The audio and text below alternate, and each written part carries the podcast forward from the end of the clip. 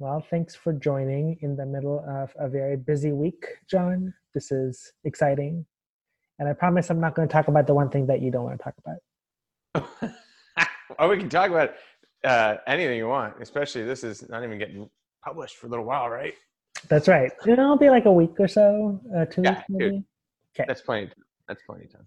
So I, I've typically been asking people about like the latest trends that they're seeing in the industry. So let's step back from let's assume the last month didn't happen. Pre COVID nineteen. Pre COVID nineteen, and let's sidestep COVID nineteen. So pre and sidestep. Uh, what do you think has been the most interesting thing in in in healthcare as you see it, and like for someone who isn't in the healthcare industry, why should they care?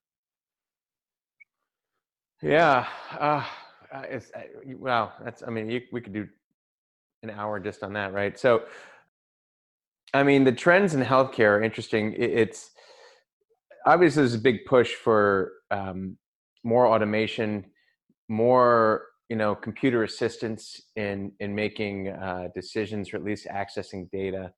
Um, there's a long history in medicine of failed um, attempts to upgrade, and so um, you know there's certainly a lot of resistance in the healthcare industry against it. And it, but yet you still have a lot of these like bright young people who are getting out of their residency programs and, and even while they're in their training wanting to use the um, you know bigger better brighter new thing. Um, and and so even like you know i think i mentioned i'm, I'm giving a talk in june to or i'm supposed to doesn't get canceled um, give a talk on the future of emergency medicine and how we're going to incorporate you know artificial intelligence and and telemedicine. And those are really the two big things people are looking at is how we're going to take the this new technology and incorporate it and you know i can go on about what people are guessing it's going to be uh, but i think that's it's always proven to be a kind of a waste of time because telemedicine. Um that anyway that's it's kind of where we're at right now is it, we look to the future and saying you know what's this going to do? Uh, how can we incorporate technology better? Um, there's been a general resistance in hospital-based medicine to all the apps and nonsense that are out there and these like wearables and whatnot. Uh, I, I don't really think it's intended for the hospital-based physicians. You know, somebody comes in the ER and they say, "Hey, look at my Apple heart rate tracker," and you're like, well, "I have an EKG right here. Let's just use that." You know? Yeah. There's a lot there. Uh, I, I think maybe like in our two years from now segment, that might be an interesting sort of yeah uh, something to do there. Um, let's switch, switch gears a little bit. Um, if you look back at your career, uh, what's your favorite mistake? So something that felt like the wrong decision or a failure that ended up setting you up for success. Oh, it's so hard because I have so many unfortunate mistakes. oh wow. Um, uh, a mistake that worked out in my favor.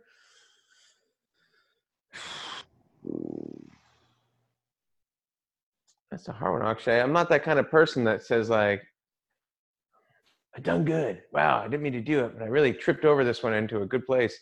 Um, I did that in the real estate market once, but that was different. Um, in my career, oh, that's a hard one, man. Like, I can only think of like a bunch of dumb things I've done. Um, that. What's your favorite dumb thing that you shouldn't favorite... have done, but you're glad you did it? Um, no. okay, I'll tell you the worst thing I ever did. I'll tell you, it's it's clearly the worst. The worst thing. Uh, uh, that one always fresh my mind. Um, if you, you want to do that one, sure, let's do that one. Yeah, it's got no. I got no fun memories of this. I uh, what year was it? It was um, uh, 2012. Um, I was the youngest um, emergency medical director in in this national company that I'm still with called, and uh, um, uh, and they were the, the, uh, the one of the co- one of the co-founders of the company was just uh, you know very fond of me and kept trying to like promote me and and uh, um, I decided I took a trip to Martha's Vineyard for a week and, had like a fantastic time and was kiteboarding and and you know I lost weight without trying and I was like, wow, you know, this is why am I why am I working so hard where I am right now?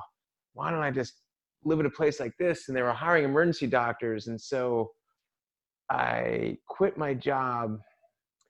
And you know, this happened over the course of like eight nine months. They tried to keep me. They promoted me to a regional medical director. This is back in 2012.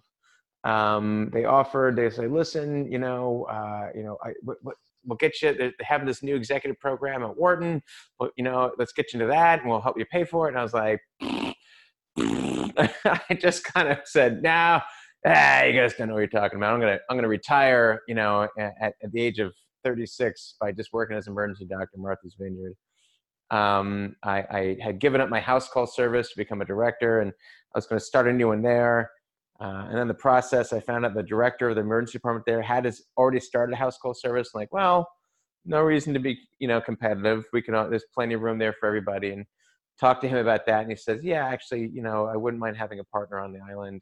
I got a partner right now is off island, and etc. And so I was like, great, everything's going to work out. Well, he was lying. He he wanted me to work for him for like 20% of his his rev what his take was the, the, the, management in the hospital like really sucked. I was just miserable. Um, and I finally left. I, um, I, it was, the company was calling, they really wanted me to come be back and be a director. And they pulled me back into Myrtle Beach to be the director. The group before came in had quit viciously. They timed their, the termination of their contract right before bike week so that they really wanted to put the screws to the hospital and this was the group I inherited of the guys that were stuck behind that were trying to, you know, manipulate to get more money. And like, it, it was just the hardest director job you can imagine. Um, very aggressive hospital um, with very aggressive goals and metrics. I didn't have a team on, on the ground. I ended up, um, and then they told me when I got there I was going to start a pediatric emergency department that they hadn't told me during negotiations. Um, and then they told me I was going to open up a brand new freestanding emergency department, which they had not mentioned during my, my initial contract talk. Um, you know, and I'm so like, just get her done that like I didn't go back and be like, whoa, I'm renegotiating. It didn't, you know, which is stupid. And then they told me I was starting an emergency residency program. Like, and, and so it was probably the hardest three, four years of my life. And I went right back to the bottom rung. I still am not a regional medical director. like I'm still not where I was before I left and it's just like i'm like ah idiot anyway that's the biggest mistake in my career mm. it, it's it seems to me like you have such a good attitude about like whatever it is i'm not i'm never really sure how like are you just so teflon and resilience or is there just uh I don't know. Sort of. I don't. I think I've been depressed before. I don't remember when, but like you know, I got I have my demons. I have I you know uh, Brad Hilton knows them better than anyone for some reason. That guy always pulls them out of me late at night. Um, but uh, I don't know. I, it, part of it's kind of almost cruel. I just think failure is hilarious. You know, it, you know, at least not least of all my own. just like it's it, it, nothing's killed me. I, I, I, have a very good perspective, um, and I think it was probably. I don't I don't remember. I think I was always like this. I think people always mentioned I was always smiling, so it's just part of my nature. Mm. Um, but I remember being in Africa, like I'd be having like a boohoo, you know, I miss my family kind of like day, and I'd go talk to like my Liberian neighbors, you know, my Liberian refugee neighbors, and they, you know, stories like yeah, the last time I saw my father, he put me out the window of our, our hut and told me to run, and I could hear him screaming as the rebels came in and attacked him, and I never saw him again. You know, and I'd be like, "Fuck," you know, and you walk away from from you know stories like that, like I don't have a care in the world. Like it just puts everything in perspective, and so like yeah, boo hoo. I, I had like you know I went back down the career ladder. Well, you know, we're not in civil war. Rebels aren't, you know, going in like and, murdering my family. Like it's not a big deal. Like you know, I, I, I laugh at it because it's it's worth laughing at. It's not that tragic. Yeah, that perspective is certainly is is a gift. Uh, yeah, sure. Yeah, it's nice. I guess I have a great time. so, um, t- tell me um, one question that that I've asked almost everyone. Um, Do you have a favorite quote that you go back to often in in hard times? You know, I saw that on your list of questions, and for the life of me, I'm like, I don't know if I have like a specific quote. Like, I have my own quote that I quote to myself all the time, but it's not like this go back to thing. It's just a reminder of how to do my job well. But I don't know if that's what you're looking for. Yeah. What What is that quote? My the quote that it's uh, it's I just made up for myself was, uh, uh, "Judge me not by how it's being." Hold on, it's really for the department mostly, but like, judge me not by how the hospital is running when I'm there. Judge me by how it's running when I'm not. It's just kind of like my guiding light for when I do things, you know, in healthcare. Like, what are people doing when I'm not there? That that's more a testament to what I'm doing than than what's happening when I'm there. Yeah. What do you do when when you, you're there and you're overwhelmed or unfocused? trying to think of times that haven't. Um, it's been a while. Uh, we get Helton at the residence. It's been a while since I've I've really taken more than I can handle. Um, but that trust me, that happens. Um, it's funny. I, I was just going through my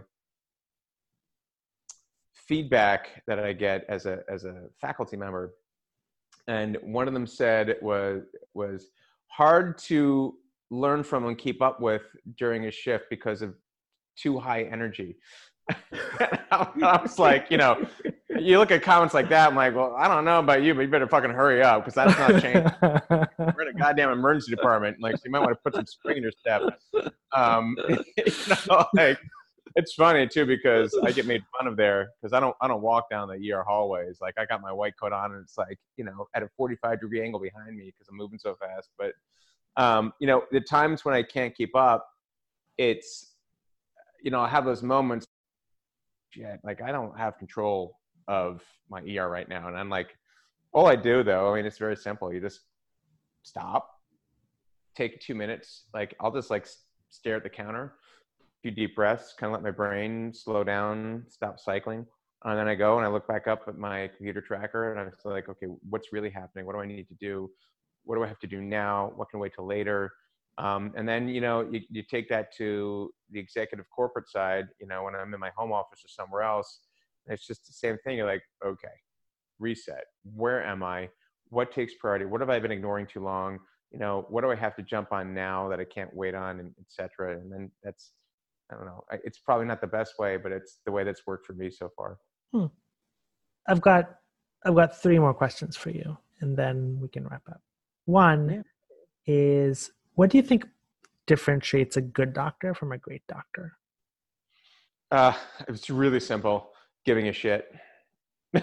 I, I got to tell you, um, you know, people like I think I think asking an emergency now. Of course, I'm biased, right? But people will ask an emergency doctor, you know, who they recommend, and you know, there's two things we noticed in the emergency department, and and that's um, how many times are patients bounced into the ER with a complication from like their surgery or, or something that was missed, you know? And um, it's not very common, but I remember like at one place, there's one doctor, uh, I had a scribe working with me and a patient came in with a wound infection. She'd be like, and she'd name the doctor and like, you know, cause that's how often it happened. Uh, so that's a sign of a bad doctor, right? Um, and then these other ones, you call them up and like, hey, I got your patient in the ER. And like, why are you calling me? And you can tell they just don't give a shit. Um, I'm like, dude, I've got your patient here. Um, and trying to get them to care is just, and then there's other doctors who are like, you know, I'll be right in. You're like, I didn't really need you to come in. Like, no, no, no, it's no problem. Uh, unfortunately, that's what burns doctors out. Um, but yet at the same time, you know, they just need to act like they give a crap about the people that they're there to help. Um, and I think that's all it really takes. The rest of it kind of falls into place. If you care, then you do the reading. If you do the reading, you stay up to date.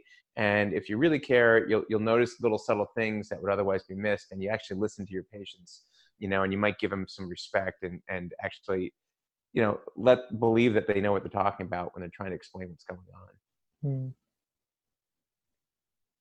Hmm. Um, as as you're going through the program and life and the the changes that you're making what are some of the things that you're reading that you're really excited about either as a distraction or as as things that are supporting your commercial endeavors yeah i mean as you can imagine, right? Like it's all right now school books. Like I, I'll read the news every, well, almost every day, you know, just to see what's happening. Um, so I don't, I'm not too much of a dummy. Um, I read Chris Voss's uh, every Tuesday email from Black Swan Group. I don't know if you you follow them. Hmm. Um, you know, that's you know, there's nothing new in those emails, right? Uh, you know, and so like um, but they're just great reminders, like a little bit of gospel reading of like just how to like keep your keep your brain focused on you know when when you're talking to people.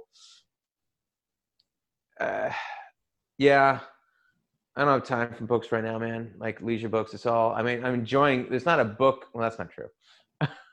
Most of the books from school, I'm totally enjoying. There's a few that like, I mean, I couldn't even finish. I was like, you know, I don't care if this is required reading; it's not going to happen. Um, I just couldn't get myself to finish it. But uh, there's other stuff like the books that Suzanne Muchin uh, recommended, and um, the guys from Entrepreneurial Selling. Those were fantastic. Um, just those are the books I tend to enjoy right now, just because they're super interesting and it's breaking down almost like you know the science of uh, how we understand each other. Uh, that's always something that's interesting to me. Hmm. As, as you look ahead on three to five years from now, granted that we're living right now in in a, in a crisis, in a grim time, but what makes you most hopeful about three to five years from now? Um, I don't know. You say it like I don't have hope, or, or like it's. I, I, I I struggle with that. So like the oh. the, the emotion is all mine, but but I'm looking for like what what's what's gotten you most hopeful. Yeah, I, I well, first of all, like I I don't. I don't look at it as hope, but it's just more of the sense of like I, I just pretty confident that everything's going to be okay. And I don't know. I, I it's the world's been spinning for millions of years, um, you know, and we've we've infested it for you know not an insignificant period of time, and and, it's like it's really amazing it, because people be what people be, and you know when you look at history, humankind has acted the same no matter what. You've changed what they like, what toys and tools they've had, but like it's like you know you could take somebody from 3000 years ago and drop them off here and i guarantee you in two months they'd fit right in um, doing the same things and the same conversations. Um, and so to look at like three to five years from now, I, you know, it's the same shit, man. Like for, for better or worse, it's, uh, I think we're, we're getting a little crowded, but we're very social animals, right? Um, we belong like we're monkeys that live in troops. And so we do get a little, I mean, I personally don't like being around a thousand people. Um, but uh, you know, I've been out there by myself and alone. It was lonely, and, and so I don't mind where we are right now. Um, but you know, I, it's you go go go live in Africa for two years, like I did, and and you know, and you'll and that's just just a glimpse of really several hundred years ago the way people are living, and and I think it's going to be the same a couple hundred years from now. Uh, climate change, etc. Like, yeah, totally, right. But um, you know, we'll change how we live. I'm not that I don't think we should fight it and be better. Um, it just doesn't keep me up at night. Um, you know, in three to five years, I'm I'm, I'm more worried about, uh, you know, my kids wanting to start to learn how to drive. I mean, that's my biggest fear. like, you know, some boy showing at my house to see my daughter, I'd be like, "Fuck off."